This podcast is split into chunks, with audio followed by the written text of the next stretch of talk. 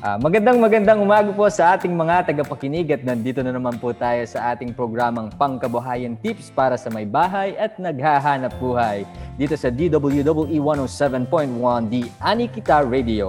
Bagong taon na po at mga bagong talakayan ang ating mga matutunghayan ngayong araw. Ako po si Mr. Fernan Camara, kasama si Ms. Titums Dizon, ang inyong magiging host ngayong umaga. Ma'am Titums, good morning po sa inyo. Good morning, good morning, good morning, Sir Fern. At tama ka, maraming marami tayong mga bagong programa sa taon na ngayon. At uh, ipapaalala ko lang na ang programa nating ito ay naghahatid sa inyo ng mga payo para sa ating mga may bahay ukol sa mga praktikal at masustansyang paraan ng paghanda ng pagkain, mga payo sa kalusugan at kabuhayan, at mga maaaring pagkakitaan kahit tayo ay nasa bahay lamang, lalo na ngayong panahon ng pandemya. Ito ay ibinabahagi ng mga bidani extensionist mula sa chef. So, di ba? Naku, muka shout out sa ating mga Bidani Chefs extensionist na nakikinig ngayong araw. Ako ma'am, sobrang excited na akong simulan ng talakayan mm. ngayon. At alam kong magugustuhan ng lahat ito dahil ang topic natin for today ay tungkol sa pagkain. Tama po ba, Ma'am Tito? Excited na ako. Alam mo naman na favorite topic ko yan, di ba? Gusto-gusto ko din ang nagluluto at gusto-gusto ko kumakain. mm, ako din, ma'am. Ako din.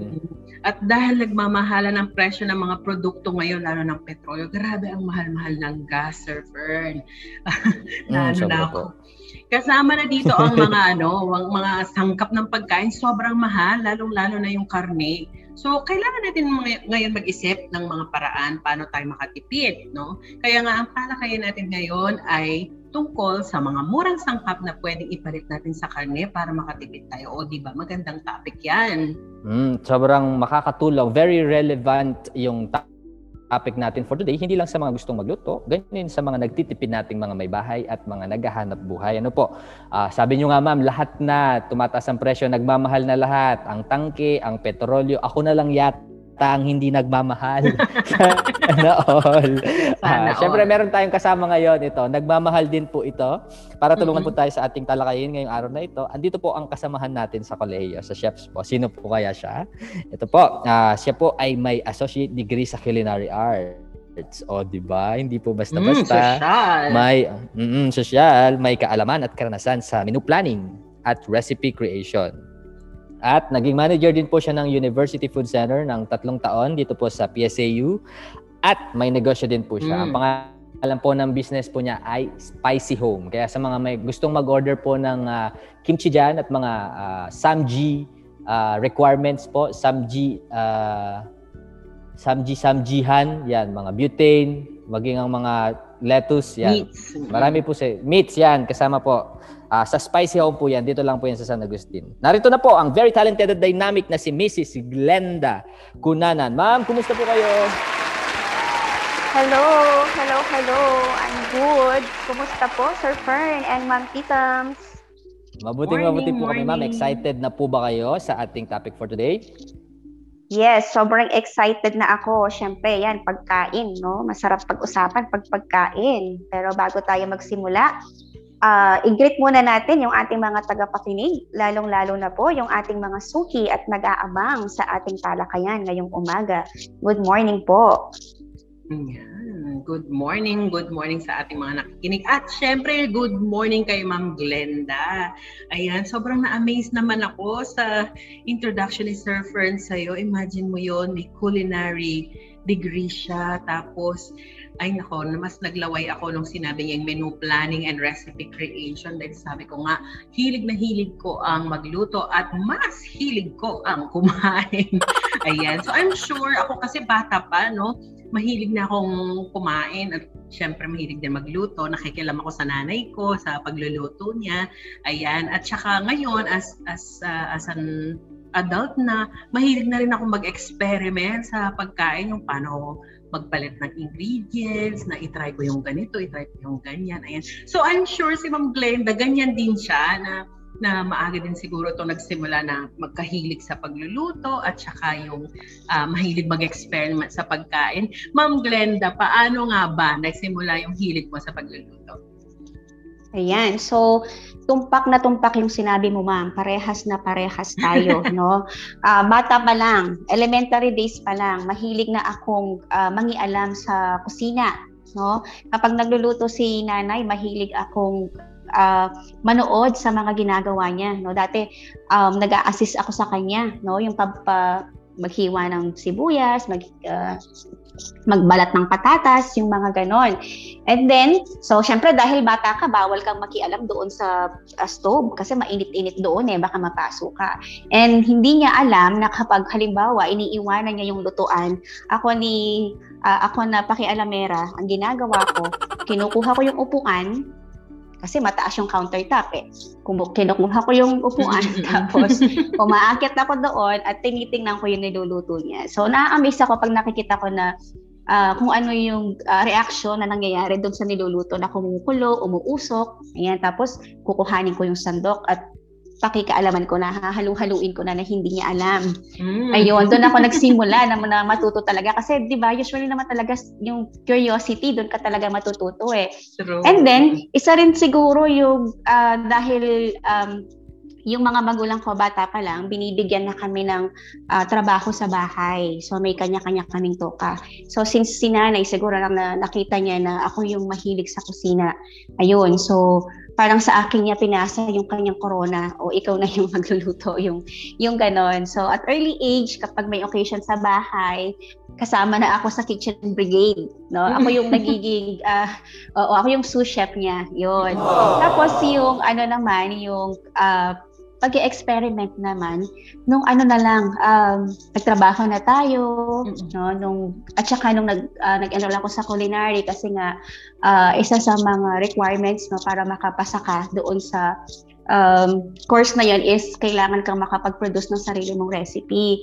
At ah, nakaka nakakasaya at nakaka-overwhelm pala yung feeling na kapag nakapag-create ka ng sarili mong recipe na matatawag mo na sa'yo. No? At saka yung ah, mai, kapag may nagko-comment sa mga nakakatikim na, ay masarap yung recipe mo.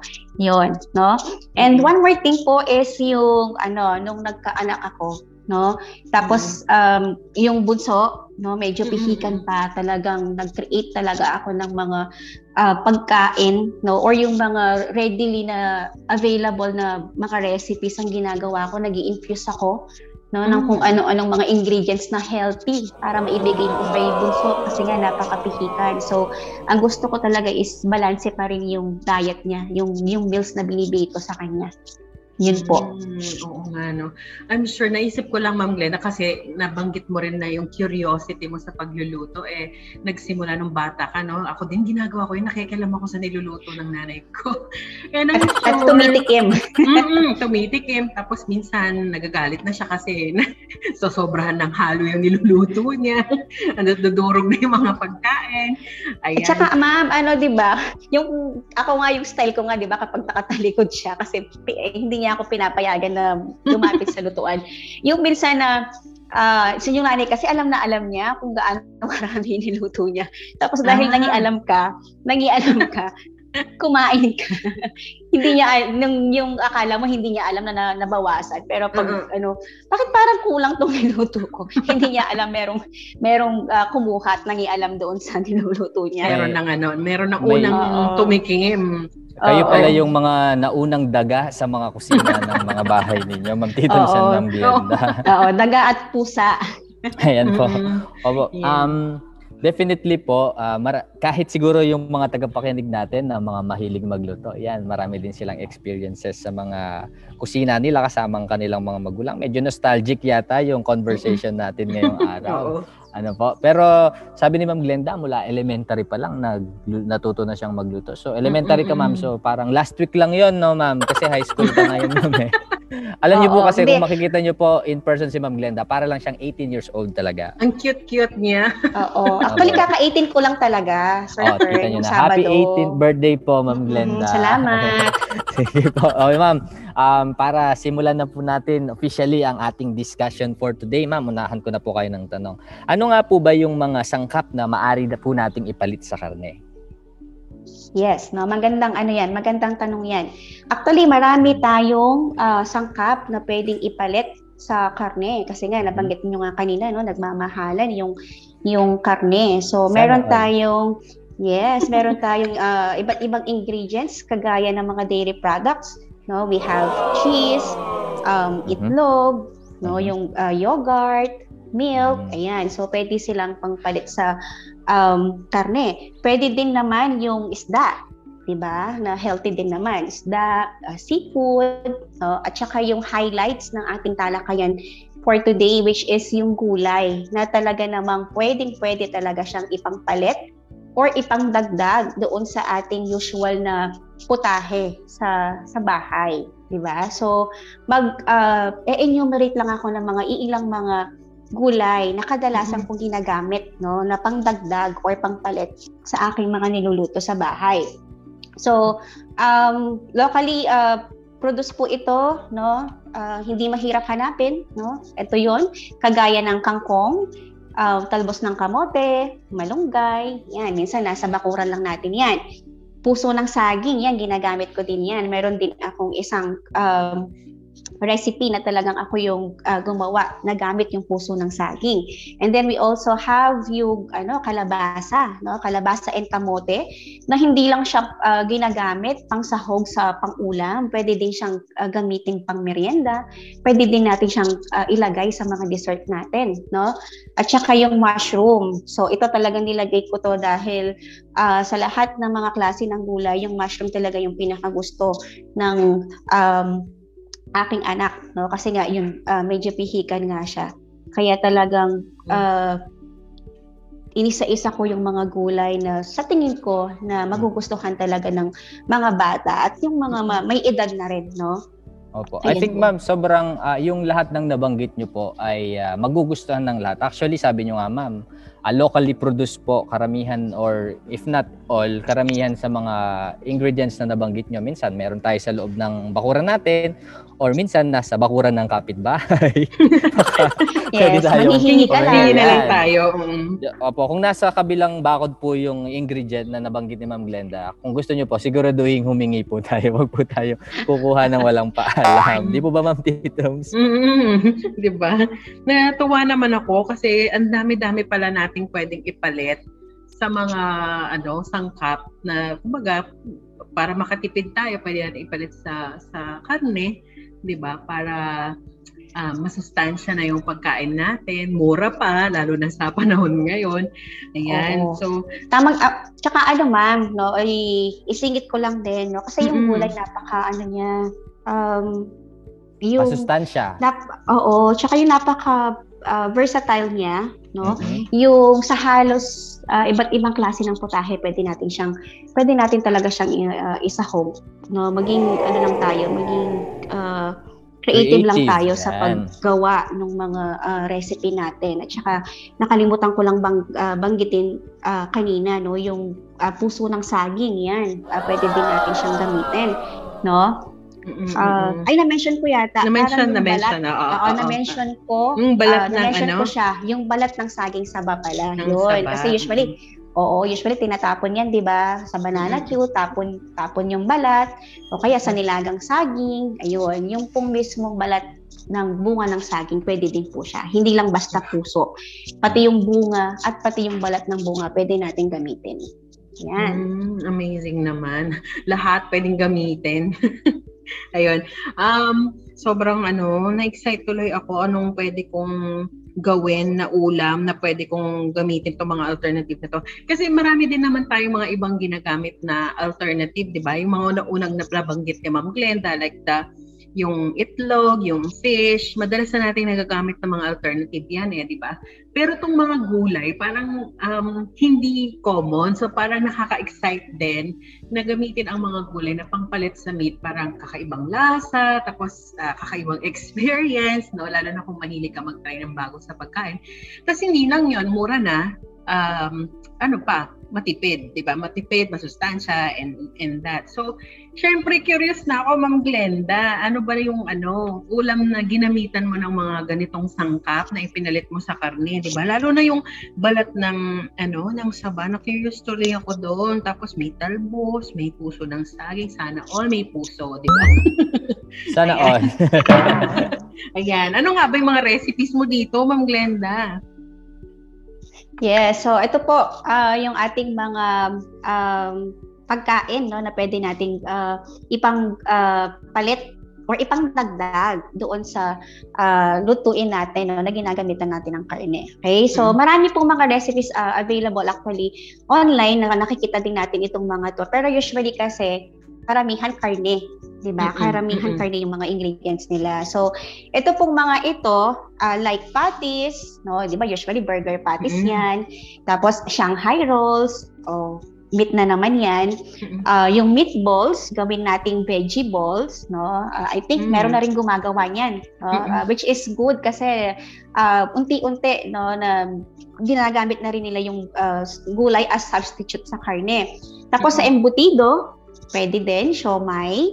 Pwede din po yung kung mahilig po yung mga anak natin or tayo mismo mahilig tayo doon sa mga buttered vegetables like halimbawa Mm. tempura, 'di ba? Usually yan shrimp, tapos may konting gulay. So, pwede po na puro gulay ang gamitin natin, no? Mm. Example, yung ano kanina, yung ah, kalabasa. Yan, pwede natin siyang ikat ng mga um, manin- maninipis, tapos i-deep fry natin, na lalagyan na, i-coat lang natin siya doon sa butter.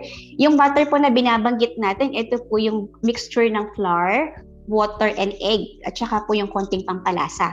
No? Hindi po yung Mm. mantikilya. Mm, yung ano, Yun. parang yung So, parang yan, breading i-fry lang niya, no? natin. Ayun. Yes. Mm, mm, mm. Tama. And then pwede din po sa dessert, no? Hindi hindi lang pang ulam yung gulay, meron din po tayong gamitin na gulay pang ah, pang dessert also. And then pwede din po as ah, drinks, no? Meron din po Mm. tayong mga Oo, kasi ah, yun nga no ma'am, yung sabi ko nga yung si Bunso no dahil nga napakapihikan hanggang simula sa sa ulam hanggang dessert hanggang drinks talaga ginawan ko siya ng pagkain na, na merong gulay. So, ito po yung patties, uh, Shanghai rolls, yung veggie balls, siomai, embutido, yung mga minention ko pong mga vegetables kanina. Pwede po natin silang ah, ipalit or ipangdagdag doon sa Mm. karne, no, na usually na ginagamit natin. Kasi 'di ba kadalasan patties, o kunyari gamit ka ng isang kilo ng ground beef, 'yon. Mhm. So pwede siguro na kalahati na lang, o kaya ground pork kalahati na lang, and then Mhm. i-substitute natin doon sa mga gulay na binanggit ko kanina. Mm. So importante po kapag ah, ini-introduce po natin ito sa family natin, wag po masyadong ah tawag dito, wag masyadong biglaan, Biglaan, yung pag mm. Oo, kasi syempre iba talaga yung lasa ng karne, iba talaga yung lasa ng gulay, di po ba? Mm, mm, mm, So ang gawin po natin para unti-unti is um, um, matanggap no at, at unti-unti is magustuhan siya ng ating ah, mga anak no is gradual lang po. So kung kunwari isang kilo, so pwede siguro i-try mo muna, 'di ba? mm, I-try mo muna ah siguro 3/4 kilo, 'di ba? And then Mm. susunod ah mga half kilo ng meat na lang and then half kilo ah, gulay. And then until dumating ka doon sa ano na one fourth na lang siya or kakaunti na lang siya at mas marami na yung gulay na na ilalagay mo. So importante po iyon na ah, unti-untiin po natin yung pag introduce ng gulay lalo na kung hindi po ito nakasanayan ng mga ah, anak natin, no? And then pwede din po, no, sa mga halimbawa talagang vegetarian na talaga na ayaw na nila ng karne, meron naman po tayong mga protein-based na mga plants na pwede po nating pagkuhanan ng protein kasi 'di ba kailangan din natin yung protein na nanggagaling sa sa usually sa meat. So meron po Mhm. tayo na vegetable um substitute or altern- uh, alternative is yung beans or yung soybean or yung tofu. Di po ba? Ah, yung mga iba, ginagamit na yan. Kunyari, gagawa sila ng lumpiang gulay, di ba? Lalagyan nila ng tofu. um, tofu instead of meat. Kasi aside doon sa mura, tsaka baka nga mas gusto niya is yung healthy na uh, option which is yung uh, tofu, no? Pagdating naman uh, sa dito sa dessert kasi naglagay ako. Uh, dessert uh, yung kanina yung na-mention ko uh, yung uh, patatas at kamote. Ayan, hindi na rin bago ito no pwede pong uh, instead of yung mga hu- uh, ube halaya di ba na, na kadalasan ini-enjoy natin at gustong gusto talaga natin pwede natin itong gawin doon sa kalabasa at kamote. So, kung gagawa tayo ng puto, o kunyari gagawa tayo ng donut. Usong-uso na yung donut ngayon kasi simple lang naman siyang gamitin, no? Or gamitin, uh, sim- uh, simple-simple lang naman siyang i-prepare, no? Kasi i-deep fry mo lang yan. So, pwede silang pang feeling, pang, pang palaman, di ba? And then, uh, actually marami pa po eh. So, um, marami akong mga uh, recipes na pwede ko pong i-share sa mga nakikinig if interested po kayo. Yun, yun nga yung tatanong ko sana, Ma'am Glenda. eh, Kasi Oo. sobrang na, na ano ako, na-amaze lang ako. Tapos na-curious ako kasi binabanggit mo yung mga ulam tapos nagbabanggit ka ng mga Mm. possible na pwedeng gulay. Naku, curious ako, ano ba? Ano ba yung gulay na ilalagay ko dito? Ano nga ba yung dessert na Oo. sinasabi? Parang gusto ko tuloy yung itry. Eh kaso wala akong recipe. So mas maganda nga siguro kung merong Mm-mm. recipe. Baka sakali naman, Ma'am Glenda, saan namin ba pwedeng Oo. makuha yung mga recipes mo? Share Mm-mm. naman Yes dyan. Ma'am Glenn. Yes, sige. Share natin 'yan. Okay. Um para ano po, para mas guided, no? Meron po akong mga ah, recipes, no, na pwede ko pong i-share sa inyo. Pwede po kayong directly na mag-message sa akin. Meron meron din po kami page, no, yung Chef's Bidani page. Pwede po na pwede ko pong Mhm. i-upload doon yung ating mga ah, recipes, no? And including dessert, ito i-share ko lang din ako yung dessert na ito. Um Mm. Yeah, usually, di ba, uh, kunyari gagawa ka ng uh, fruit salad, di ba? Yung Mhm, uh, as dessert talaga, di ba? Yes. So, meron akong uh, na-try, no, um, na vegetable na pwede kong isama doon sa fruit salad. Yan. So, ano isasabihin kaya ko yun? Pwede ba, Para- pwede ba para- sabihin? para mapinapahula Na-curious ko eh, no? So, Mm-mm. so hindi na lang siya parang vegetable. Ay, parang hindi lang siya uh, fruit salad, di ba? So, vegetable and fruit, uh, dessert salad. So, Wow. Iyon. So, yung ano, um, yung sayote, no, ginamitan ko siya ng sayote at ginamitan ko siya ng singkamas. Kasi knowing Oh. those two uh, vegetable, bland lang naman yung taste nila, di ba? So, Mm-mm. ang ginawa ko lang, so creative lang, yung cuts para hindi masyadong mapansin. Ay, gulay ito ah, parang sayote to. Dapat sa tinola ito, Mm. yung ganun. So, ang ginawa ko, yung, ah, kung alam niyo yung melon baller, yung tool, Mm-mm. yung pabilog, Oo, oo, oo. yun. So, iba-blanch lang yung ano, iba-blanch lang si sayote. Ayan, parang recipe, ano na to. Oo Ah, nga, iba-blanch ang lang si sayote, no? Pwede mong lagyan, pwede mong oo, pwede mo siyang lagyan ng konting ano, um, sugar para ma-infuse na yung tamis doon sa sayote. Tapos, isi-shake mo lang siya na parang pabilog. And then, Mhm. ilalagay mo sa fruit salad. No? Parang pag tinikman mo siya, kasi magko-combine-combine lahat ng lasa niyan, di ba? So, Oo. pag tinikman mo siya, wala na yung lasa ng gulay, wala na yung lasa Hindi ng na sayote. Parang mas nalalasahan mo siya. Oo, parang pag tingnan mo, ah, green. Ah, parang green grapes ito ah, di ba? Pagdating naman doon sa ano, pagdating naman doon sa singkamas, ayan, so cut into cube kasi white yan, di ba? So same, parang uh, pwedeng i-submerge mo yan into pwedeng pineapple juice or yung juice kung gumamit ka ng fruit cocktail, di ba? Mm-mm. Pwede i-submerge doon, i, i, i- hayaan mo lang ma-infuse yung lasa ng tapos may konting asukar. Mm-mm. Oo, tapos isasama mo na siya doon sa fruit salad. Ayun, Ang napakain ko siya sa mga napakain ko siya sa mga kids na hindi nila namamalaya na meron palang gulay yung fruit Mm. salad na binigay ko. So hindi na pala siya fruit salad. Ma'am, ba't di umabot dito sa office natin yung fruit and Fruit vegetable salad na yan? Eh, ang lapit-lapit lang namin sa... Oo nga, no? bakit nga ba? Oo, bakit nga ba hindi umabot, no? Pero um, naalala ko, ayan, so maalaala mo kaya, Ang Uh, galing, during ang galing face to lang. face, oo, during face to face, no, Ma'am Kitam, si Surfer, hindi ko alam kung andito na siya noon. If you still remember, di ba, every year, yung student organization natin, nagko-conduct tayo ng seminar during Nutrition Mm-mm, Month. mm-mm. Yes, yes. Tama, yun. Mm-mm. So, tapos yung mga, ano natin, yung uh, kinikater natin, no, yung mga participants, yung ating mga students from dormitories. Mm-mm. Yan, Dormitorians. Oo, yan. Uh, tinuturuan natin sila na uh, mag-create ng mga pagkain na healthy. Mm-mm. No? Tapos mas mura kasi syempre alam natin kapag sa dorm, wala namang tagaluto sila, sila-sila lang. So usually bibili sa labas. Tapos hindi hindi ganun ka-healthy. So ayun, tinuturuan natin silang mag magluto at mag-budget. Ayan. Mm. Yun po. Naalala ko bigla. Ang galing lang kasi, na-amaze ako kasi um, talagang naka-adjust yung mga recipe mo na parang nakatago yung mga gulay. Uh, lalo na alam naman natin yung mga bata, um, hindi talaga sila very ano uh, open sa pagtatry ng mga gulay, di ba? So, ang galing lang na kayang itago. Tapos, not only do they get a dessert, na, na nagkakaroon din sila ng nutrients from vegetables dun sa dessert Oo, nila, di ba? totoo ma'am. So, Pati sa mga sobrang- ano ma'am, pati sa drinks, no? Mm-mm. Although ito kasi talaga namang kahit sa online nakaka-search na tayo ng ganito, Oo. yung malunggay juice, 'di ba? Ayan, Mm. abe- ah, nakikita na rin natin 'yan. Um, yung ngayon, syempre, pag, pag kids yung papainumin mo, kulay green. Hindi nila masyadong gusto. So, pwede nating ah, lagyan ng pearl. Diba? Usong-uso yung pearl ngayon. Pwedeng tapioca pearl, o kaya pwede yung sago, simple sago, o kaya gulaman. Diba? Mas, ano, mas magugustuhan ng mga bata. Oo, lalo na sa panahon ngayon kasi very health conscious na yung mga tao ngayon kaya sobrang timely lang talaga nitong topic natin na na ano na veggie ang replacement to to meat. Although alam naman natin we get proteins uh, from meat no. Um, pero it's also good that we get nutrients din dito sa mga gulay. 'Di ba Sir Fern?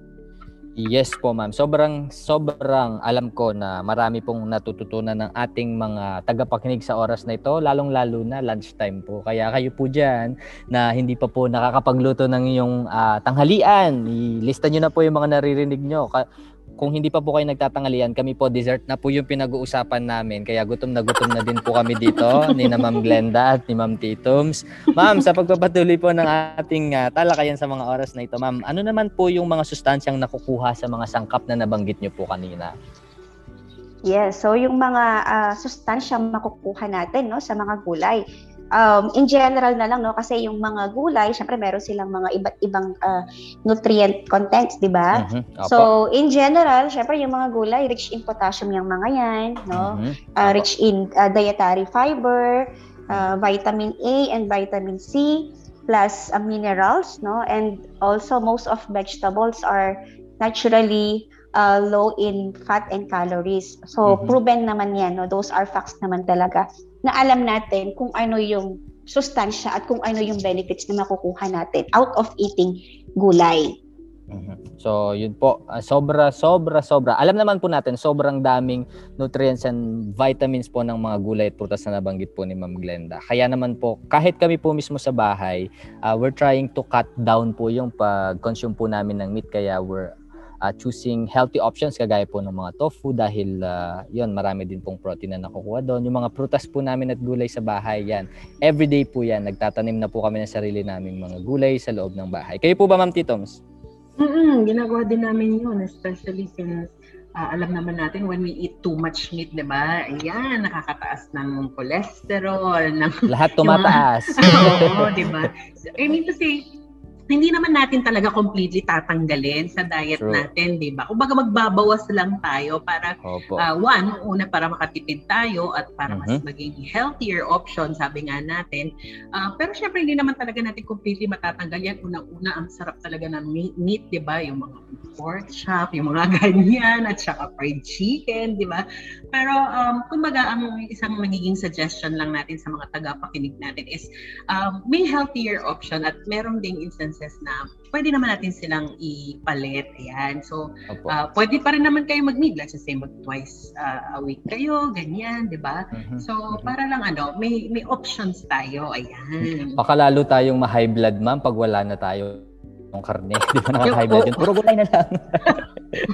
Magsasawa ka din naman sa lasa, di ba? Tsaka Opo, nami-miss mo na yan. La, sana all nami-miss, di ba? ma'am, pagkain pa po ba yung pinag-uusapan natin dito? Oo naman. Alam mo naman, Sir Fern, ang first love ko is pagkain, di ba? Ayan. Opo, hindi natin So- pwedeng i-contest yan. Sige Oo, po. lahat naman nata tayo. Ayan, so syempre, dahil kanina pa natin binabanggit ang paano ba yung makakatipid. Ayan, Ma'am Glenn, paano nga ba tayo nakakamura dito? Or magkano ba yung usually na ititipid natin kapag pinapalit natin yung mga gulay or mga ibang sangkap sa karne? Yes po, no. So, ah, maganda rin na ano 'yan na tanong, no? Um, actually para po maka ano tayo, mas makatipid tayo, no? Unang-una is pwede po tayong magtanim sa ating mga bakuran, no? Lalo na yung mga binensyon natin ng mga vegetables kanina, hindi naman sila ganun kahirap ah, itanim, no? Ngayon kung wala naman po tayong ah, enough space para mapagtaniman, pwede naman din po tayong bumili sa palengke kasi yung ah, mga gulay na um, binigay natin kanina, those are uh, locally produced at hindi naman din po sila ganun ka, kamahal kung bibili tayo. No? Still, mura pa rin po siya kung uh, i-compare po natin siya sa sa meat. No? So, Mhm. example na lang po, kung gagawa tayo ng Shanghai rolls, gagamit tayo ng isang kilo ng ground uh, pork.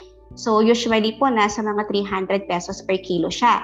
So kung maglalagay pa tayo ng ibang mga ingredients, mga ibang gulay, ibang pampalasa, so more or less pa nasa mga ah, 350 pesos po yung gastos natin doon. Mm-mm. So kung halimbawa po yung kamukha nung sinuggest ko kanina, kung gradual, gusto natin gawing half kilo yung meat, and then yung ah, other half kilo, i-substitute natin sa sa gulay, so mas makakatipid po tayo, no? Ah, more or Mm. less po siguro matitrim siya into parang 50% na po yung iibabawas doon sa ano natin, usual gastos natin sa isang ah, meal. Ayun, mas ano pa siya, mas healthy pa.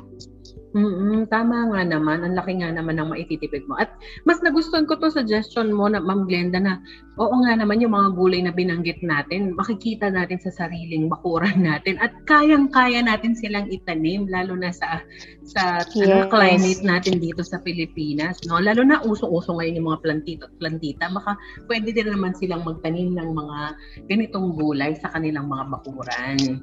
Di ba, Sir Fern? Ikaw, Tama. plantito ka eh. Yes po, certified plantito since 2016 po. Kasi kami sa bahay po, natutunan po namin yan sa magulang ko, especially kay mama, na matuto kami magtanim ng sarili naming gulay para kung Mm. sakaling magutom man kami at wala kaming pera, meron po kaming maha-harvest. Siguraduhin lang po natin na sa loob po tayo ng bakuran, sariling bakuran natin mag-harvest. Kung yung ingredient po na nabanggit ay nasa bakuran ng kapitbahay, ano po, ah, kung gusto po natin kumuha, manghingi muna po tayo. Baka po mamaya mabato po kayo ng kasirolang may uling. Ano po, matuto po tayong manghingi bago po tayo kumuha. Ayan po. So Ma'am Glenda, ah, sobrang dami po naming natututunan. Pero syempre, hindi po, hindi po kami, hindi pa rin po kami kontento. Gusto pa po namin ng maraming ah, kaalaman at sagot sa mga tanong po namin. So, mambabato po ulit ako ng tanong, ma'am. Ilag na lang po. Sige. Ma'am, ah, sige po. Ah, ma'am, ano po ang na may... lang. Ta, sige, saluhin na lang po. Sige po. Ma'am, ano po ang may papayo nyo sa ating mga may bahay at naghahanap buhay ukol sa paggamit ng mga ibang sangkap kapalit ng karne para makatipid? Ayan.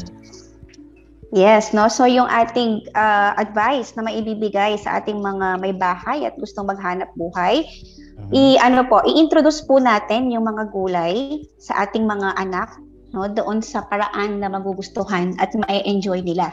No, mas maganda kapag habang ah, bata pa sila, early age, no, ma ah, maibigay na natin sa kanila yung gulay para hindi sila ah, mahihirapan pag pag lumaki sila, no. Kasi alam naman natin kapag gulay talagang yung mga bata iniiwasan nila yan. So better po is ma-introduce po natin sila habang bata sila. And isa pa po is maging creative at imaginative po tayo. Yes. No, matuto Yes. tayong Oo, matuto tayong mag-experiment ng iba't ibang pagkain gamit ang gulay, no? Mhm. Lalo na ngayon, 'di ba? Ang ang daling makakuha ng mga recipes, ang daling matuto kasi um madali tayong maka, makakita online. So, maging creative lang tayo. No, tingnan natin, eh baka pwede ito sa sa sa amin, pwede ito sa mga Mhm, anak ko mhm. magugustuhan nila. So, ganun naman po talaga nagsimula, di po ba? Magki-curious ka, tapos itatry mo pag okay, po. eh di mas mas maganda magbe-benefit tayo. And Mhm. uh, same din po no doon sa mga uh, maghanap buhay, no, mas makakatipid po tayo kasi gagamitin natin is yung uh, gulay, 'di ba? So parang uh, nakatipid na tayo kumita na tayo, naging healthy yung family at makakatulong din tayo sa community kasi naging healthy nga yung ah, mga ah, tao sa komunidad. At the same time, dahil ah, locally produced yung gagamitin natin, so parang babalik lang yun, di ba? Yung bibili ka sa, kung halimbawa sa barangay, merong mga Mhm. farm doon, Yes. direct sa kanila, instead of palengke, yun, mas Yes po.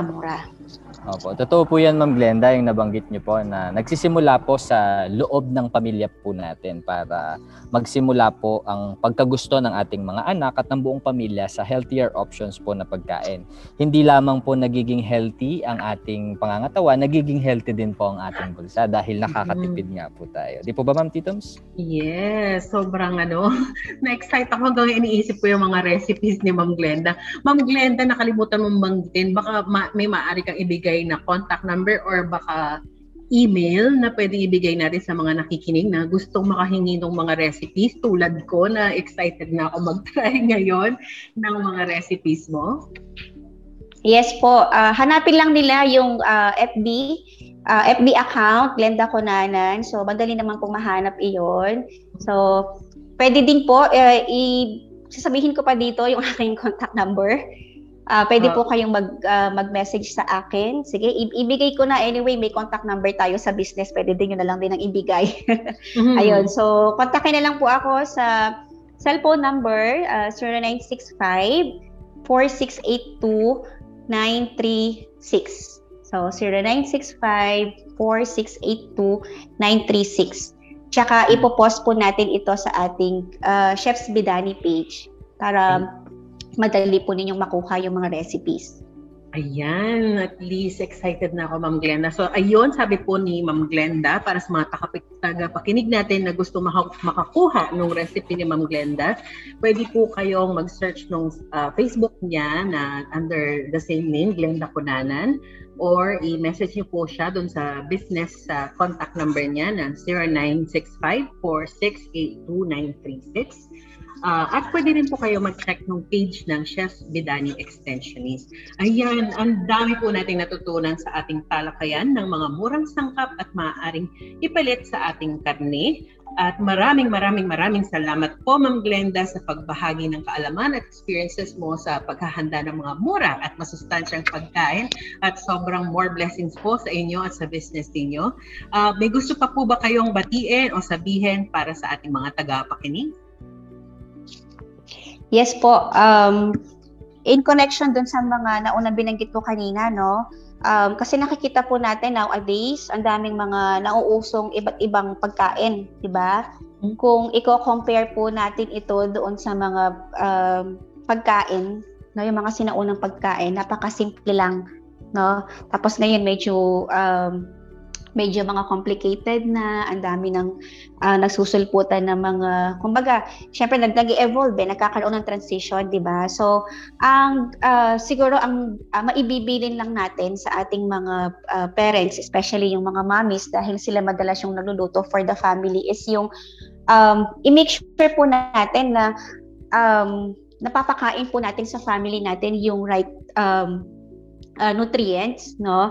Kasi alam ko po yung ah, obligasyon po ng mga magulang is yung uh, mapanatili no uh, nila na uh, healthy yung uh, bawat miyembro ng kanilang pamilya. So, yun po, tiyagain lang po natin, no, kamukha yung mga uh, naibigay ko pong tips sa inyo kanina, dahan-dahanin po natin yung paglalagay ng mga gulay doon sa mga nakasanayan nilang pagkain until such time na uh, magugustuhan naman po nila ito. And then for uh, sa mga gusto pong uh, maghanap buhay, yun din challenging po kasi ang daming nagsusulputan ng mga pagkain ngayon.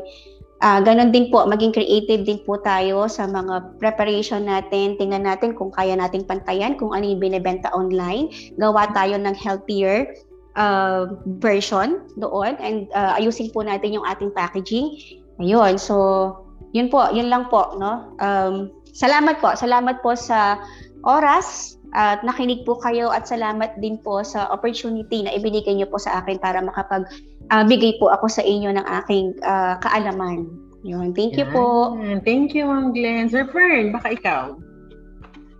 Ako po, ah, nagpa- ah, magpapasalamat ako syempre kay Ma'am Glenda sa kanyang oras na inilaan sa atin kahit na despite ang d- kahit na busy ang kanyang schedule, alam ko Mhm, nagko-compute pa mhm. yan ng grades at uh, tawag dito, nagpe-prepare for the second semester. Ma'am, maraming maraming salamat sa lahat ng ibinahagi mo ngayong oras na ito. At diyan po nagtatapos ang ah, ating talakayan na ukol sa murang sangkap na maaring ipalit sa karne upang makatipid. Ayan. Pero hindi pa tayo tapos, Sir Fern, dahil susunod Mhm. naman po ay ang ating mga pangkabuhayan tips. Sir Fern, ano ba yung mga tips natin for this episode? Alright, dahil ngayon po ay buwan ng Marso, ang ating pong ah, ah, tips para sa ating mga may bahay at naghahanap buhay at pangkalahatan po ay ang ating fire prevention tips dahil Hmm. lang buwan po ng Marso ay fire prevention, Prevention month. month. Okay po. So, uh, unang-una po kailangan ah, ilayo po natin ang phosphor o lighter sa mga bata. Ano po? Lagi po Tama. natin tong ilagay sa mataas na lugar.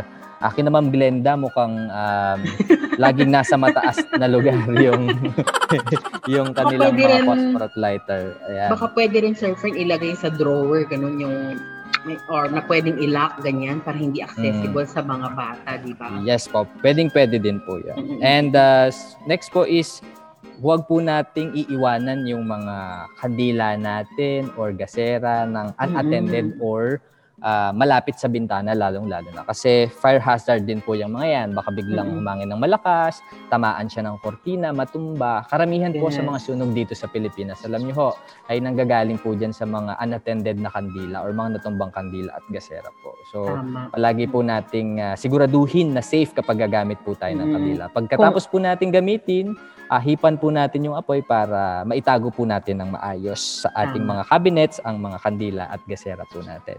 At makakatipid pa. Na, Yes, mga kandila. Mm, mm, mm, Opo, opo. And syempre, um, huwag po tayong mag-overload ng mga saksakan ng kuryente kapag ah, gagamit po tayo ng extension. Minsan po kasi ano yung isasaksak mo yung extension sa main ah, sa main Sa source. extension.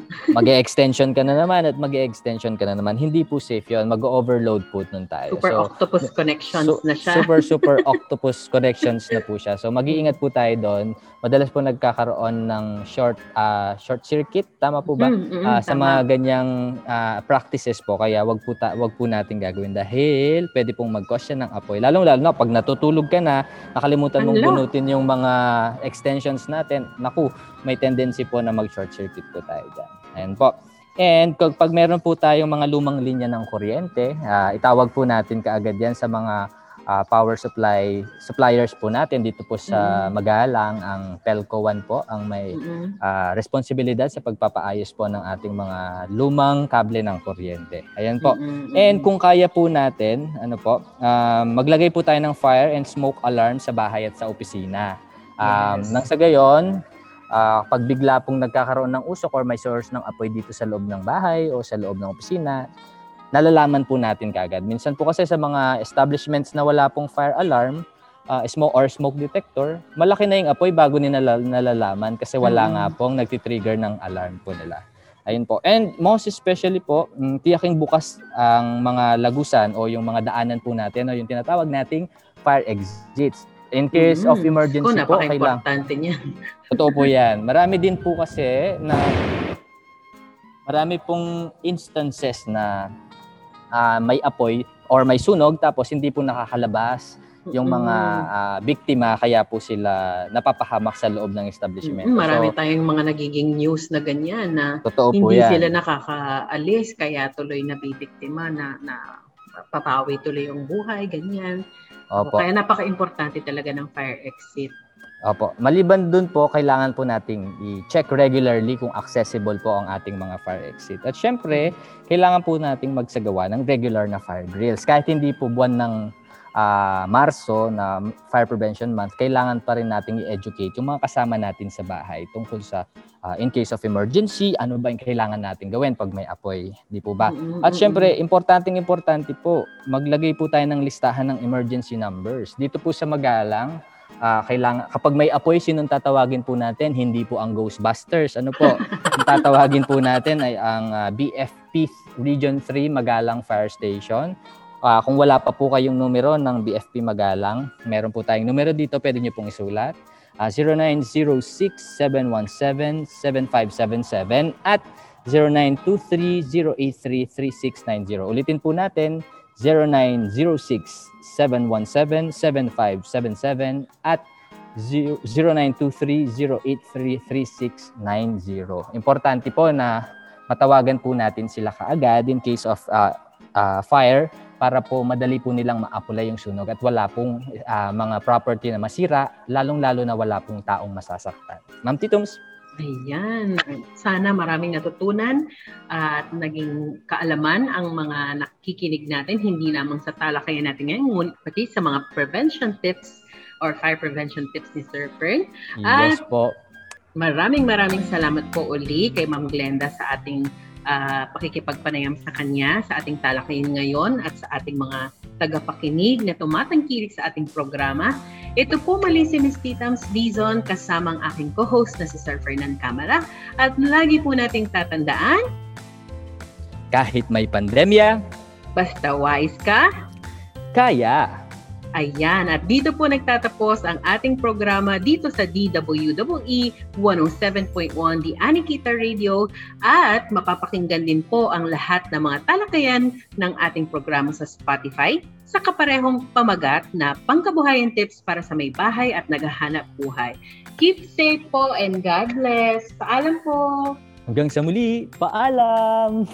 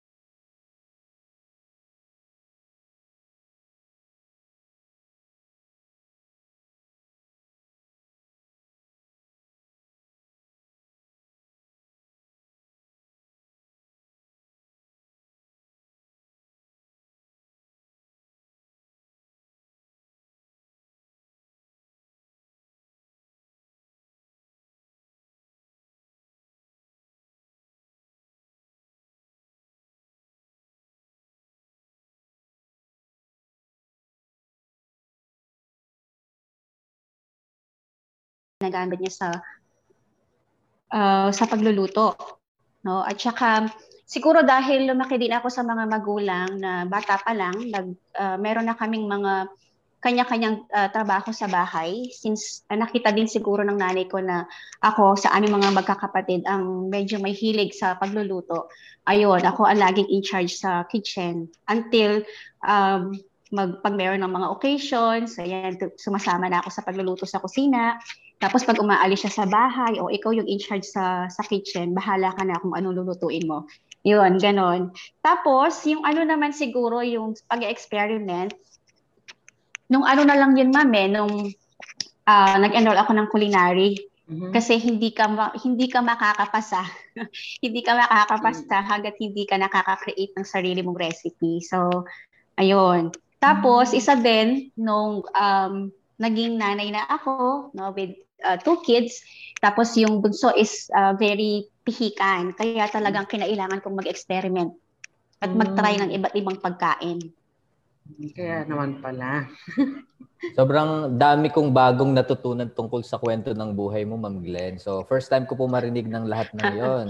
So sabi ni ma'am, mula elementary pa lang, ma'am, nag, natuto ka ng magluto. So elementary, parang last week lang yon no, ma'am? Elementary ka last week. hindi, hindi, biro Oo. lang po. Buti hindi mo tinanong kung ilang taon na ako ngayon, ha? Ma'am, hindi ko rin tatanong kasi it's not relevant kasi yung itsura ni Ma'am Glenda, parang batang-bata pa rin siya. Hindi siya parang matanda na. Parang high school student pa rin si Ma'am Glenda. So, oh, ma'am, umpisan ko na ang tanong tungkol sa talakayan natin ngayong araw. Ano nga ba ang Sige. mga sangkap na maaring ipalit sa karne? Malaking tulong po yan lalong-lalo na sa aming mga nagtitipid at nagda-diet. Yes, no. So, ang mga sangkap no, na pwede nating uh, gamitin na ipangpalit sa karne, actually marami, no. Andiyan diyan yung isda, andiyan din yung seafood, no. Pwede din yung itlog, no, at iba pang mga sources of protein na hindi lang sa karne nakukuha, no. At saka yung Ayan. When you're ready, Sir Fern. Lights, camera. Action. Magandang magandang umaga po sa ating mga tagapakinig at nandito na naman po tayo sa ating programang Pangkabuhayan Tips para sa may bahay at naghahanap buhay dito sa DWWE 107.1 di Anikita Radio. Bagong taon at mga bagong kaalaman na naman ang ating matutunghayan sa araw na ito. Ako po si Mr. Fernan Camara kasama si Miss Titums Dizon, ang ating magiging host ngayong araw na ito. Ma'am Titums, good morning po sa inyo. Good morning, Sir Fern. At tama ka, bagong mga topics tayo ngayong taon. At ang programang ito ay naghahatid sa inyo ng mga payo para sa ating mga may bahay ukol sa mga praktikal at masustansyang paraan ng paghahanda ng pagkain, mga payo sa kalusugan at kabuhayan, at mga maaaring pagkakitaan kahit tayo ay nasa kanya-kanyang mga bahay lamang, lalo na ngayong panahon ng pandemya, ano, na ibinibaha, Thank you. One more Medyo time. may bilis siyang bagya. May bilis siyang bagya, ma'am. Sige, ako na mo. Mag, mag, oh, bisa ka rin mag-intro ulit, Sir Ferd. Pwede din po. Okay, amo ulitan ka para magkaya yung recording. Go. Isang magandang magandang umaga po sa ating mga tagapakinig at nandito naman po tayo sa ating programang Pangkabuhayan Tips para sa may bahay at naghahanap buhay dito sa DWW 107.1 di Anikita Radio. Bagong taon at mga bagong talakayan ang ating matutunghayan ngayong araw. Ako po si Mr. Fernan Camara kasama si Miss Titums Dizon ang inyong magiging host ngayong umaga. Ma'am Titums, good morning po. Good morning, Sir Fern. Good morning sa mga nakikinig po natin. At tama ka, no? Mga maraming bagong uh, talakayan para sa ngayong taon na to. So, ang programa pong ito ay maghahatid sa inyo ng mga payo para sa ating mga may bahay ukol sa mga praktikal at masustansyang paraan ng paghahanda ng pagkain. Mga payo sa kalusugan, sa kabuhayan at mga maaaring pagkakitaan uh, lalo ngayon na pandemya kahit nasa bahay lamang tayo no at ibinabahagi ito ng mga bidan bidan extensionists mula sa chefs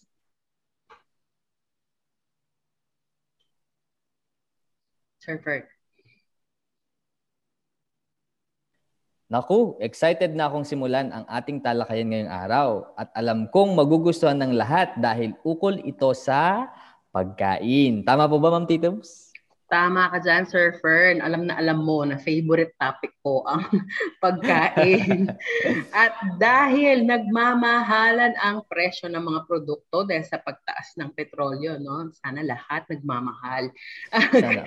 Kasama na dito ang mga sangkap ng pagkain, lalong-lalo na ang karne, sobrang mahal. Eh, sa panahon ngayon, kailangan talaga tayong mag-isip ng mga paraan paano tayo makakatipid. Kaya ang talakayan natin ngayon ay ukol sa mga murang sangkap na pwede nating ipalit sa karne para makatipid naman tayo, o di ba? Mm, mhm. Mukhang eh, interesting nga ang ating topic ngayong araw. Makakatulong sa ating lahat ito. At para tulungan tayo sa ating talakayin ngayong araw, andito ang ating kasamahan sa kolehiyo. Siya ay may associate degree sa culinary arts. O, di ba? Hindi basta-basta. May kaalaman at karanasan sa menu planning at recipe creation. Naging manager din po siya, yung, siya ng University Food Center dito sa PSAU ng tatlong taon. Mm. At may negosyo din po siyang Spicy Home. Kimchi kayo dyan. And ang very talented at dynamic na si Mrs. Glenda Kunanan. Kumusta po kayo, Ma'am Glenn?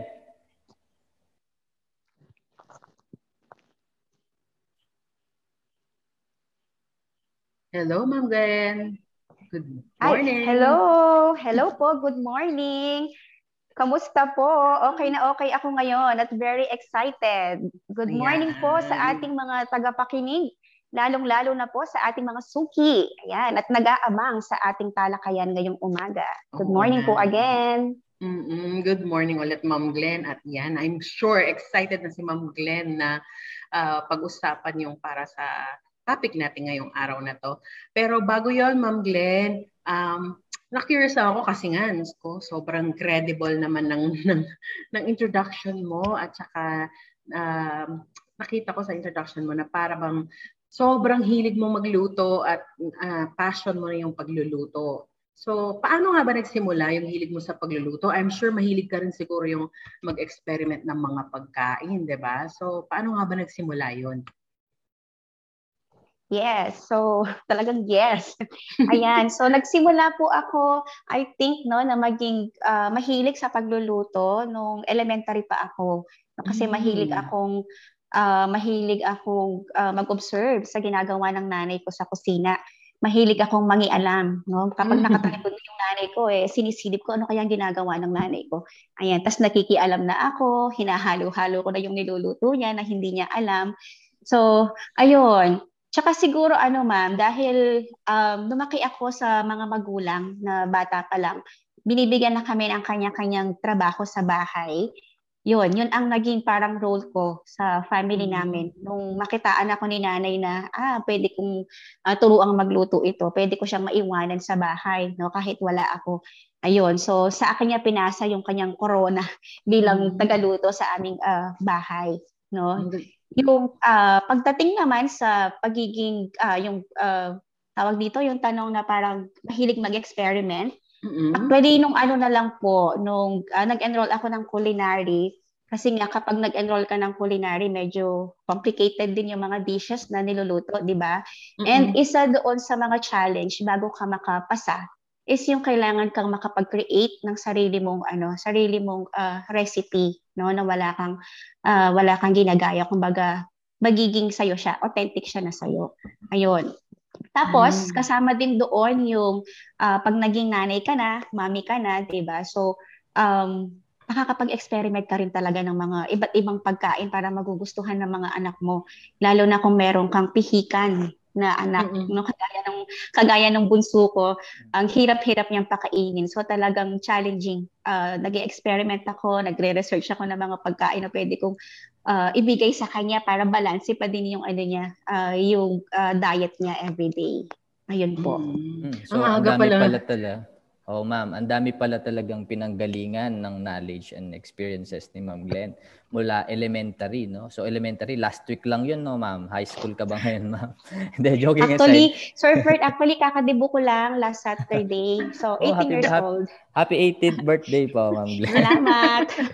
Pero kasi po, kaya ako nabanggit yun, kasi si Ma'am Glenn, parang hindi siya tumatanda. Sobrang batang-bata pa rin ang itsura niya. So, yun po, Tapos ma'am. ang So, cute-cute pa man din ang size niya, no, Sir Fern? opo, fan size. Anong size size yun? po si Ma'am Glenda. Fan size po si Ma'am Glenda. Parang hindi Ayan. pwedeng ipasok sa box, ganun ba? Opo, pwedeng iuwi. Ayun po. So, maliit man din po, ah, small but terrible po yan si Ma'am Glenda. So ma'am, Yes. umpisahan ko na po ang tanong ukol sa topic po natin ngayong araw. Ano-ano nga ba ang mga sangkap na maari nating ipalit sa karne? Ayan, so ano, ah, marami tayong mga sangkap na pwedeng ipalit sa karne, no? Andiyan yung um, isda, 'di ba? Meron din tayong mga seafood, pwede din yung itlog, no? At saka yung highlights natin sa talakayan natin ngayon is yung gulay, no? Na talaga naman pwedeng pwede siyang ipangpalit or ipangdagdag sa mga ah, lutuin natin sa bahay. Okay? So, um, to name some po ng mga ah, gulay na tinutukoy ko at madalas kong ah, ginagamit no dito sa amin is yung ah, mga locally available na vegetable sa atin. Example po niyan is yung ah, kangkong, talbos ng kamote, malunggay, yan, 'di ba? Minsan nasa mga bakuran lang natin 'yan. Meron ding ano, yung ah, puso ng saging. Ayan, experiment ko din 'yan. Um, Mm. ito pa, ah, kalabasa at kamote. So hindi lang sila ah, pwede sa mga pang-ulam, pwede din silang pang-merienda or dessert. Yan, pwede din tayong gumamit ng ano, um, anong tawag dito, yung balat ng saging saba, no? Kapag Mm. 'di ba usually yung saging saba banana Q or minsan nilaga, 'di ba? So sayang yung balat. Yung balat, pwede din pala siyang gamitin as ingredients, pwede siyang gamitin as extender. Yan, Mm. pwede din yung mushroom. Actually, in-insert ko tong mushroom kasi yung aking bunso, favorite niya ngayon yung ah, mushroom dahil meron siyang parang linamnam, meron siyang umami taste na kamukha ng karne. So instead of laging karne, ayan, pwede kang mag, mag-introduce ng ibang mga ingredients sa ating mga ah, lutuin. Mm. Ang dami pala, ang dami palang pwedeng ipalit sa ano, sa ah, karne para makatipid tayo, no? And um, natuwa lang ako kasi nabanggit kanina, kanina ni Ma'am Glenn na nagsimula siya at an early age na na-expose siya sa kusina kaya nagkaroon siya ng passion sa cooking at um, natuwa lang din ako kasi ganon din yung experience ko. No? So ang laking bagay talaga na yung mga magulang natin, ah, lalo na yung nanay ko, ini-invite or gusto niya pag nagluluto siya, nandun ako. So I'm sure ah, si Ma'am Glenn, yung mga anak niya, may inspire din niya yan na magluto dahil um, kasama din niya nagluluto sa bahay. No? And to think yung itong mga binigay na na mga alternatibo ni Ma'am Glenn, ah, mura na, um, available pa sa market, tas masustansya pa, no? Na-excite naman daw ako doon, doon sa balat ng ah, saba na pwede din pala siyang gamitin. At yung mushrooms naman, ang advantage natin siguro is we have mushrooms available dito sa PSAU na galing mismo sa atin, di ba? Pero um, bago ko ipatuloy yung yung ganito, magtatanong naman din ako, ah, saan naman naman ginamit na ulam yung mga sangkap na sinabi mo sa akin, Ma'am Glenn? Ano-ano na ba yung mga ah, putahe na nailuto mo na ginamitan mo ng mga gulay na, na ito para ipalit sa karne? Okay, so ito yung ah, mga ah, putahe no or yung mga ah, ulam no na ginamitan natin ng mga gulay. Actually po yung mga iba dito is ah, available na sila no nakikita natin or ah, should I say na meron na ring ah, ibang mga gumagawa no. Um katulad nung halimbawa patties no yan i- i-enumerate ko muna. Patties, ah, Shanghai rolls, uh, yung uh, vegetables, no? Ah, meron ding Mm. siomai, buttered vegetables, tsaka yung sinabi ko kanina na dessert, tsaka yung drinks na ginagamitan din ng gulay. So yung patties, Shanghai rolls, uh, vegetable balls na, na dati mga uh, and siomai na dati puro karne yung ingredients yan, di ba? Ka, uh, halos, no? Uh, yung pinaka main nila is yung karne. So pwede tayong uh, pwede nating palitan or pwede nating uh, idagdag no yung mga gulay na binanggit ko kanina sa mga uh, dishes na ito. Example, yung patties, 'di ba? Usually ang ingredients ng patties, ground meat, merong kaunting uh, gulay, tapos merong seasoning, merong binder. So, yun na yun, di ba? So, kung gagamitin natin yung mga vegetables na binanggit ko kanina, like ako, yung, isi-share ko na yung mga ginagawa ko sa bahay, no? Ang ginagamit ko is yung, um, either gumagamit ako ng kangkong, no? As uh, kasi kailangan may may kulay, 'di ba? Isa 'yan sa mga ano eh pampa ganda ng appearance sa mga pagkain natin. Kumbaga nagiging uh, appealing sila sa sa mga kumakain. So may green na dapat uh, something doon sa pagkain. Tapos pwede din no, yung halimbawa may carrots, pwede mo siya lagyan ng carrots. So, ayan, ang ginagamit ko, yun nga, no, yung kangkong, uh, puso ng saging, at saka yung oyster mushroom no, na ginagawa ko sa, sa patties. Same din po doon sa Shanghai rolls, uh, vegetable balls, siomai, pwede po yung mga binanggit ko ng mga vegetables kanina na isama natin no as pang-replace natin doon sa meat no. Although syempre pag tinikman po natin 'yan, of course, mag-iiba doon sa lasa naman talaga ng uh, ah, karne.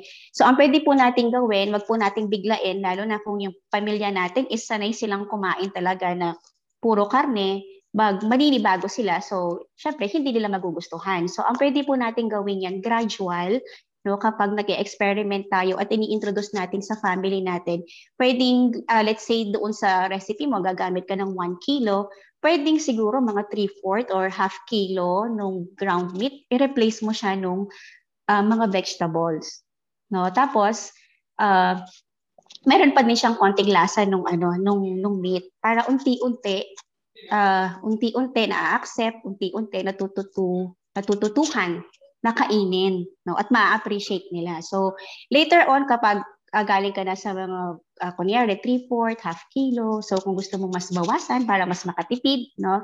So hindi ka na nagwo-worry. Baka hindi magustuhan ng anak ko. Baka hindi magustuhan ng uh, family ko. Kasi yun nga unti-unti mo siyang inintroduce sa uh, sa family. Yun. And hmm. yun pa yung yung aside doon sa uh, yung gulay, no, siyempre kailangan pa din natin uh, ng protein kung let's say tatanggalin natin talaga totally yung meat, pwede tayong gumamit ng itlog kasi source of protein din siya. Pwede tayong gumamit ng uh, sandali, parang dinidiretso ko na no. pwede tayong gumamit ng ano, ng uh, plant-based protein na kamukha ng soybean, 'di ba? Yung tokwa. Mm. Ayun. So, yun pwedeng pang replacement sa sa meat. Mm. Yan. Oo, tamang-tama po, ma'am. Kasi kami sa bahay, uh, sinusubukan naming bawasan yung uh, pagbili ng karne ng baboy, baka at manok at naghahanap kami ng magandang alternatibo uh, na mura at at the same time masustansya. Kagaya ng mga nabanggit niyo ma'am na meatballs dati at meat patties nagiging veggie patties na ngayon. Tatandaan po natin yung recommendation ni Ma'am Glenn na kailangan hindi po natin biglain yung pa yung dami ng portion na pagpa-replace natin dun sa sa recipe po natin para hindi po nabibigla yung panlasa ng mga kasama natin sa bahay. Kaya sigurado sigurado ako magugustuhan to ng mga kasamahan ninyo sa bahay. At saka Ala, siguro okay ang, din naman ang, na ano na Sir Fern, pwede rin naman siguro yung paminsan-minsan na like once a week, ganyan, na ma- meron pa rin naman ng karne para naman may times din naman kasi hindi natin maiwasan na nami-miss natin yung lasa niya, di ba? So, para yes. naman hindi completely mawala yung ano, yung kumbaga, ano lang, alternative lang naman para makatipid. Pero hindi rin naman natin siya completely pwedeng tanggalin dahil kailangan din naman natin siya. Lalo na yung mga ano, vitamins and minerals na makikita natin sa karne. Mm, to- tama po kayo dyan, ma'am. Ta- to- totoo po yung sinabi nyo. Ang ganda po ng talakayan natin, tamang-tama sa oras natin na pananghalian. At sigurado po ako, kung hindi pa po kayo nakakapagluto, i-take note nyo na po yung mga sinasabi ni Ma'am Glenn at bumili na po kayo ng ingredients para masabay nyo na po sa inyong panangalian. So ma'am, ituloy ko po yung questions po natin. Uh, ang dami niyo pong nabanggit na mga ulam kanina and yung mga replacement po natin. Ano nga, but ano nga po ba yung mga sustansyang makukuha natin mula sa mga sangkap na ito? Okay, so yung mga uh, nutrients no na makukuha natin out of uh, eating vegetables no, we have yung uh, potassium no, meron din siyang dietary fiber, meron siyang vitamin A and C and other minerals no. And most of the vegetables naturally uh, low in fat and calories din sila no. So those are uh, proven facts na alam naman natin no. We all agree na yung gulay talaga is napaka uh, healthy at ang daming uh, benefits niya sa ating mga uh, pangangatawan. Ayan, oo, tama. Ang, ang dami-daming makukuhang nutrients. Pero uh, sabi nga natin kanina na uh, kung gusto natin makuha yung mga nutrients or protein sources din natin para sa ano natin para sa uh, pagkain natin, um, nandyan pa rin naman yung, yung nabanggit na rin ito ni Ma'am Glenn, yung tofu, yung eggs, may beans, no? um, yung seafood natin, no? fish natin. Um, kaya hindi naman completely talaga mawawala yung mga uh, nutrients na hinahanap natin na, na galing sa karne. Yan. So, uh, may tanong ulit ako, Ma'am Glenn. Paano naman uh, po tayo nakakamura o gano'n naman yung more or less yung difference na naimumura ng ulam natin kapag ganito yung mga sangkap na gamit natin imbes na karne? Oo, siguro yung una muna ma'am, yung paano, 'di ba? Um, siguro pwede tayong ano, para mas makatipid talaga, no? Uh, pwede tayong magtanim sa ating mga bakuran, no? Kasi hindi naman mahirap itanim yung mga gulay, no? Instead of bibili ka, pipitas ka na lang sa likod ng bahay mo, kung wala ka namang ano, wala namang enough space no sa sa ating mga bakuran, pwede naman din tayong bumili kasi uh, locally available naman yung ating mga uh, or uh, locally uh, produced naman yung ating mga gulay. So hindi din naman sila ganoon kamahal kapag bibili tayo, no? Magkano ang maimumura? Kung i-compare po natin kasi 'di ba sa typical na mga uh, lutuin natin No, kunyari, o ngayon punta naman tayo sa Shanghai rolls ngayon. Shanghai rolls ita pong ayan, may, may nga pangpangan na ako. Yung tinatawag po sa um, mga kapampangan yung uh, lumpiang Shanghai. Ayun, sa so parehas lang po yan, Shanghai rolls, lumpiang Shanghai. So di po ba gagamit tayo ng karne, 'di ba? So usually ground pork. So more or less ang presyo ng ground pork ngayon is nasa minimum of 300 pesos. Diba? So gagamit ka pa ng mga ibang sangkap, tapos, um, lulutuin mo pa yan. So, more or less po, no, uh, estimate natin mga nasa 350 pesos yung gastos natin doon sa pagluluto natin ng Shanghai rolls. Kung gagamitan naman natin siya ng gulay, sabi ko nga kanina, wag natin itanggalin agad, wag natin i-omit totally. So, pwedeng half kilo, tapos yung kalahati gulay. So, more or less po siguro matitrim yung, yung gastos into, I think, mga 50%. No? Yun na po siguro yung uh, ano natin na uh, dahil nangalahati na yung karne at pinalit natin uh, gulay. So ganun po siya uh, ka kaganda kapag uh, sinama natin yung gulay sa ating mga uh, pagkain. Nakatipid ka mm. na, healthy pa. Yes, sobrang ganda po noon, ma'am, no, na maliban sa uh, maganda sa, na, ang naidudulot sa ating katawan, maganda din ang naidudulot sa ating bulsa. Kasi malaki nga po ang mm. na, natitipid po natin na from uh, ah, 300 plus pesos, nagiging kalahati na lang yung gagastusin natin pero the same amount pa rin yung nakakain natin ano po um, sobrang laking tulong po niyan kaya kung meron tayong mga estudyante diyan na gustong mag uh, dorm kapag malapit na yung face-to-face natin at ang pasukan, pwede nyong i-take note itong mga sinasabing sangkap sa inyo ni Ma'am Glenda kasi makakatulong ito sa budget ninyo at ng buong pamilya. So ma'am, ano naman po ang may papayo uh, ninyo sa ating mga may bahay at naghahanap buhay ukol sa paggamit ng mga ibang sangkap kapalit ng karne para makatipid?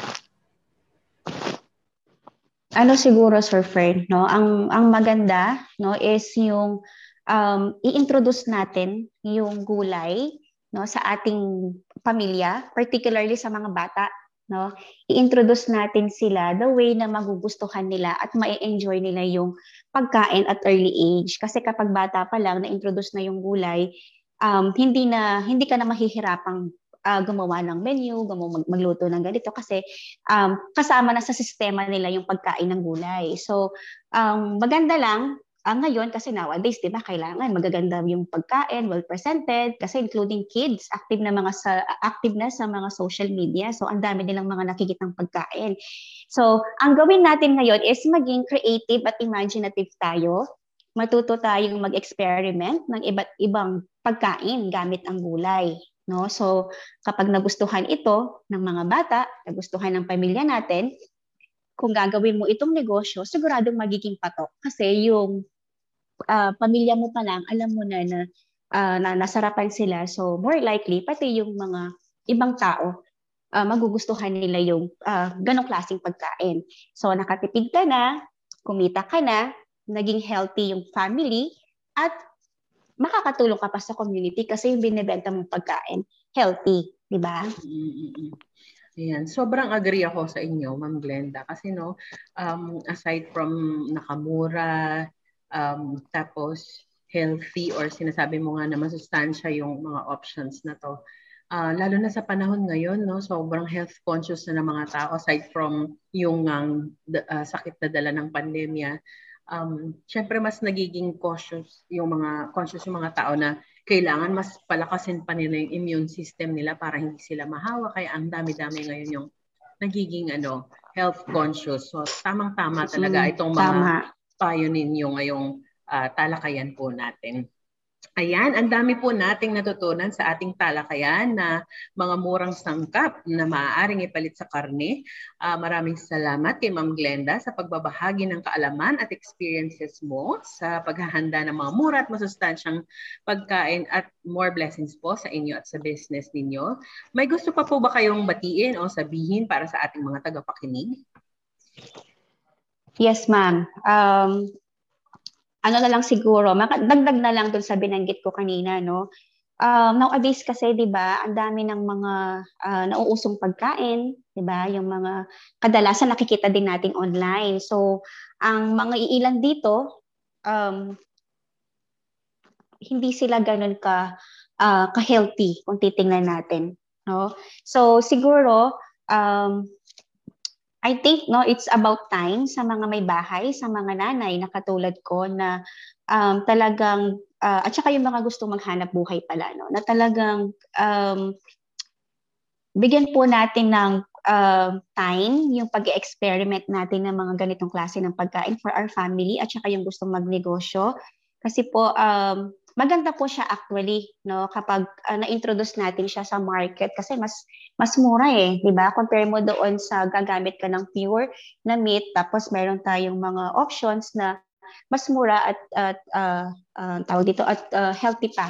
'Yun. So, uh, tiyagain natin lalo na sa mga nanay yung pagpapakain natin sa mga kids no ng mm. ng uh, gulay kasi naniniwala ako responsibilidad ng bawat magulang no or responsibilidad ng bawat nanay is yung panatilihin niya na, na malusog ang pamilya, lalong-lalo na yung kanyang mga uh, mga anak. So, continue po natin kung ano man yung mga uh, putahe na niluluto natin ngayon and uh, gradually po, pwede po natin, kung ano man po yung natutunan ninyo sa talakayan ngayon, gradually po, pwede po nating uh, palitan or dagdagan kung ano man po yung nakasanayan ng uh, family natin.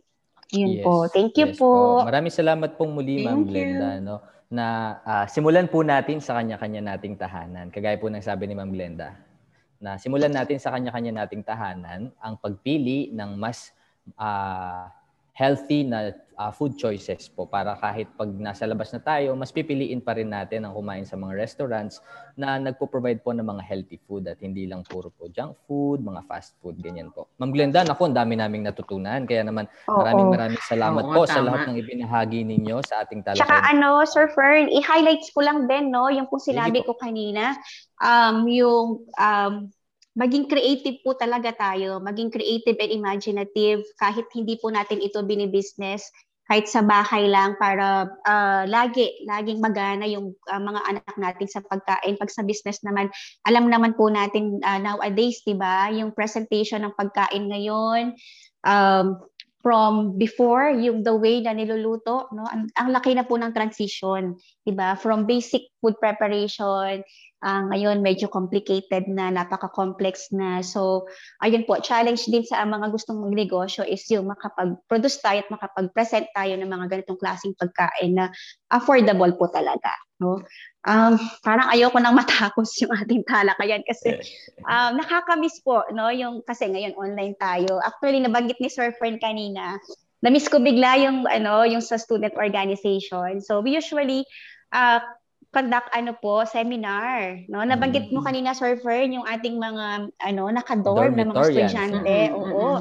Kasi naalala ko, yearly during Nutrition Month, nagko-conduct tayo ng seminar. So, kinikater mm-hmm. natin yung mga ano mga estudyante na naka-dorm kasi syempre wala wala si nanay para lutuan sila ng masarap na pagkain at healthy na pagkain. So they end up bibili sila puro instant, no? Na alam naman natin na hindi healthy kapag madalas hindi mo siyang kinakain. Oo. Okay. So ang ginagawa namin 'yon. Yan, yung ganito na binanggit ko, inintroduce namin 'yun sa kanila. Tinuruan namin silang magluto kung uh, paano mag mag-budget. Ayan. So, ayan, nakaka-happy lang. Naalala ko bigla.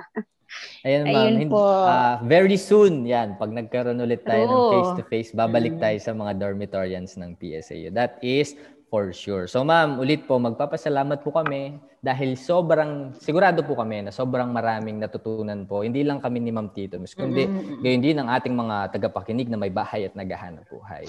So kahit uh, nakakalungkot man, dito muna po nagtatapos ang ating episode sa buwan na ito. At uh, magkita-kita po tayo muli sa susunod nating talakayan. Ito po muli ang murang sangkap na maaring ipalit sa karne upang makatipid by Ma'am Glenda Hunanan. Ayan. So, thank you ulit, Ma'am Glenda. Susunod naman po ay po. ating mga pagkabuhayan tips.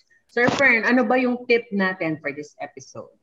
Alright. Dahil lang buwan po natin ngayon ay buwan ng Marso, kinikilala po natin ang buwan ng Marso ay month ng fire prevention or fire mm-hmm, prevention tama. month. Kaya magbibigay po kami sa inyo ng fire safety tips. Ano po mga tagapakinig po natin? Unang-una po, Number one, ilayo po natin ang mga phosphorus lighter sa mga bata dahil uh, hindi po yan mm-hmm. laruan.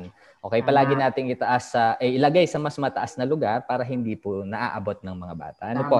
At mm. importante din po na i-educate natin yung mga bata sa loob ng bahay. Maliban sa inilalayo natin sila doon sa mga gamit na pwedeng mag-cause ng fire, maari din po nating silang i-educate na sabihan na wag nilang gagamitin ito dahil dito po nagsisimula ang apoy. Pangalawa po, in case na magsindi po tayo ng mga kandila, ayan, madalas po, marami sa mga sunog dito sa, sa Pilipinas ay nanggagaling sa mga unattended na kandila o gasera. Kapag po hindi na po natin sila gagamitin, siguraduhin patayin po natin or hipan para mamatay ang apoy. At at the same time, wag po natin ilalagay ang mga kandila malapit sa mga kortina na pwedeng umihip ang hangin at masagi po ang kandila at matumba, gayon din ang mga gasera ilagay po natin ito sa isang safe na lugar na hindi rin pwedeng maabot ng bata. At syempre po, huwag ho tayong mag-overload ng mga saksakan ng kuryente. Ayan, guilty po tayo dyan. Kasi minsan, magsasaksak ka ng extension para mas maraming makagamit. Tapos, sa extension, magsasaksak ka ulit ng isa pang extension. So, hindi po advisable yon So, kung sa isang extension lang, yun lang po dapat ang magagamit para hindi po tayo